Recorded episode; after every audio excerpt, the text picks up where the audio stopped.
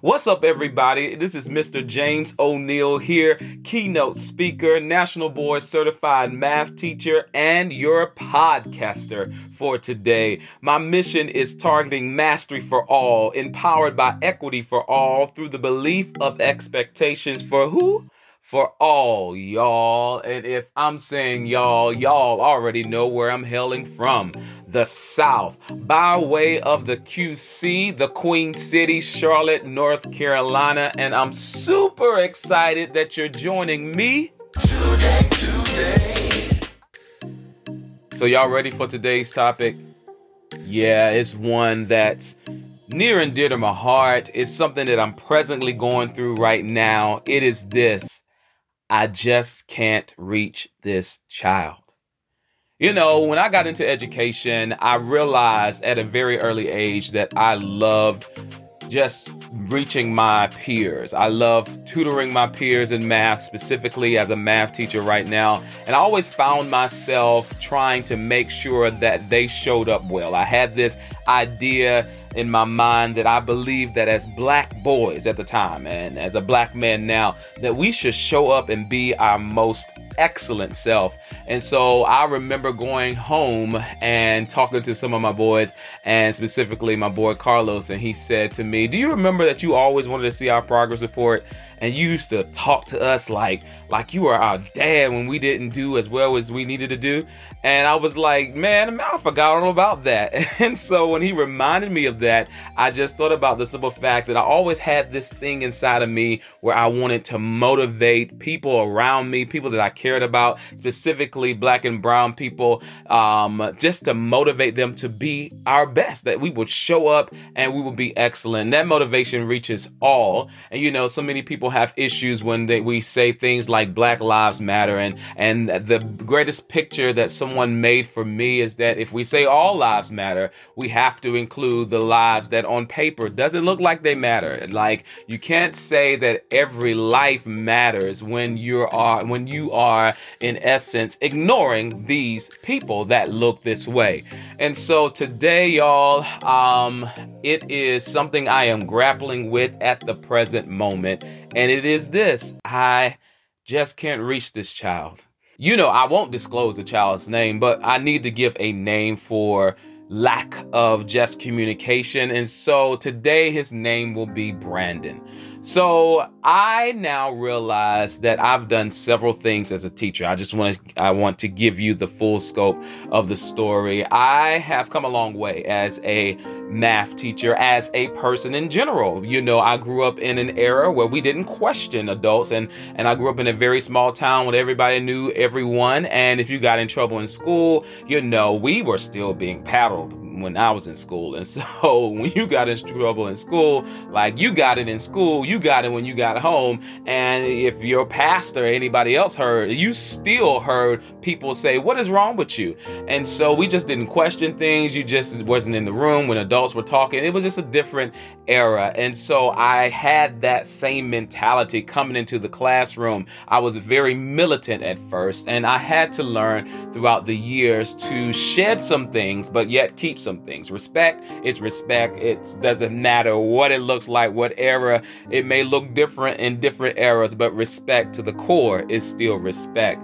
And so recently, I've evolved again as an educator. And in the pandemic it taught me about empathy. I i just did not know what some people were going through until you realize that there were a whole bunch of people that did not have internet. You take things for granted. Uh, you know that people are now going to the food shelters and it was a lot. And so i transformed again and my heart has I have more long suffering. I'll put it that way uh, in my heart when it comes to students. And so, when it, particularly this child, I have talked to this child personally, one on one, pulled them aside, and just talked to them about the expectations and how their interactions are necessarily disrespectful. I've given them examples. I've showed them how, um, or given them better ways to react, or to address me or better things not to say in the moment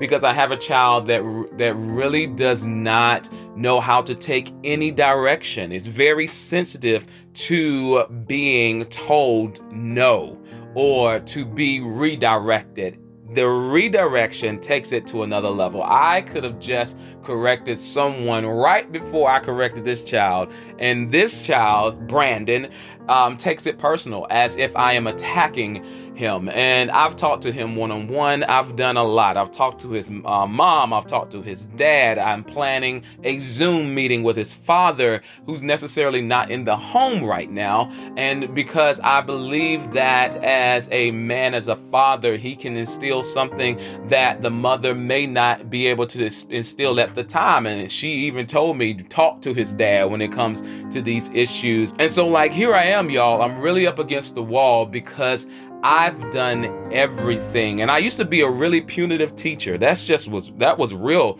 for me. You acted up, you got the consequences and I I did not seek to know why. Today I have been transformed to be like, why are you acting like this? Why when I say something to you, you take it um up, up and above what's necessary or what I deem necessary? Have I offended you in any kind of way? And you know, kids will tell you well, I just feel like you are always picking on me.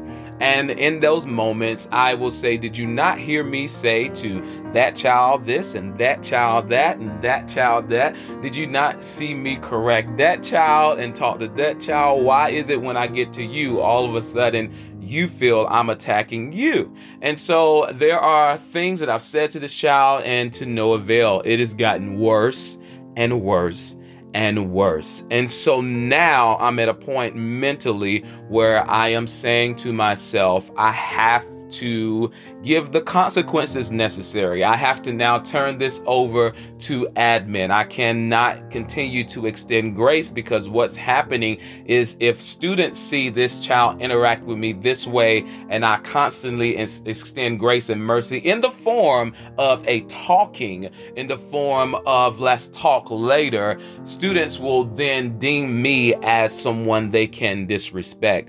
And that ain't never, that ain't never the case. And so, we have to, as educators, find the line to protect ourselves. We bring our kids home if we love them, if we pour into them. Of course, if they say things that are disrespectful to us, it's hard to get those things off. Sometimes it's hard to see a child as a child in that moment, but we have to say, this is still a child. They're using grown up words. Like these four letter words, these four letter words are not grown up ish, but we are the grown ups are allowed to use and speak this way. Um, and so they're using words that are slicing to the core. And sometimes you have to look and say that is a confused child and not take it as personal. I don't believe in this thing that nobody can take it personal. I don't think you can hear negativity all day, every day, and not have it impact impact your psychological makeup. Like it's not going to happen. And so we have to protect our why. And I'm I'm really here. I'm like as y'all continue to listen to the show, like I keep it real. Like and when I say real, I I, I believe to speak truth to power and love. I am at my wits end and I've tried everything and now it's time to say, well, student Brandon, when you do this next time, it's a lunch detention. And I don't want them to pile on. Uh, you're a student athlete. Uh, I don't want this to continue to happen to you. But at the same time, you cannot disrespect me by disrespecting this environment because I am going to support you but at the end of the day, I'm responsible for the other 33 kids that are in this classroom, and our interaction is a distraction. And when I distract my students away from our learning, then that's the problem. They are not getting what they need. And though I don't want to remove you physically from this classroom environment, I know it's becoming toxic. And I don't come to work to be toxic. I love what I do. I cannot do this and not love what I do. And so I want to encourage educators out there, not the ones that are always talking to the principal, calling the office about this child uh, because you have not done what you need to do. Yeah, we didn't know that when we signed up to be teachers, we, we were getting to all of this mental health issues. We didn't know that the internet and phones will change the culture and res- respect and access to different things would be at such a younger age. We did not know that kids will deal with depression and suicide on levels that are unheard of. Like when I was in school, no one really talked to the counselor. It was taboo. Well, especially in the black community. But we've come a long way. Like we needed, I got a therapist. I mean, I talked to somebody, but we've come a long way. But no one did that. And so we have to do what all we can do um, and to make sure that our kids are supported. But at the same time, you have to protect you.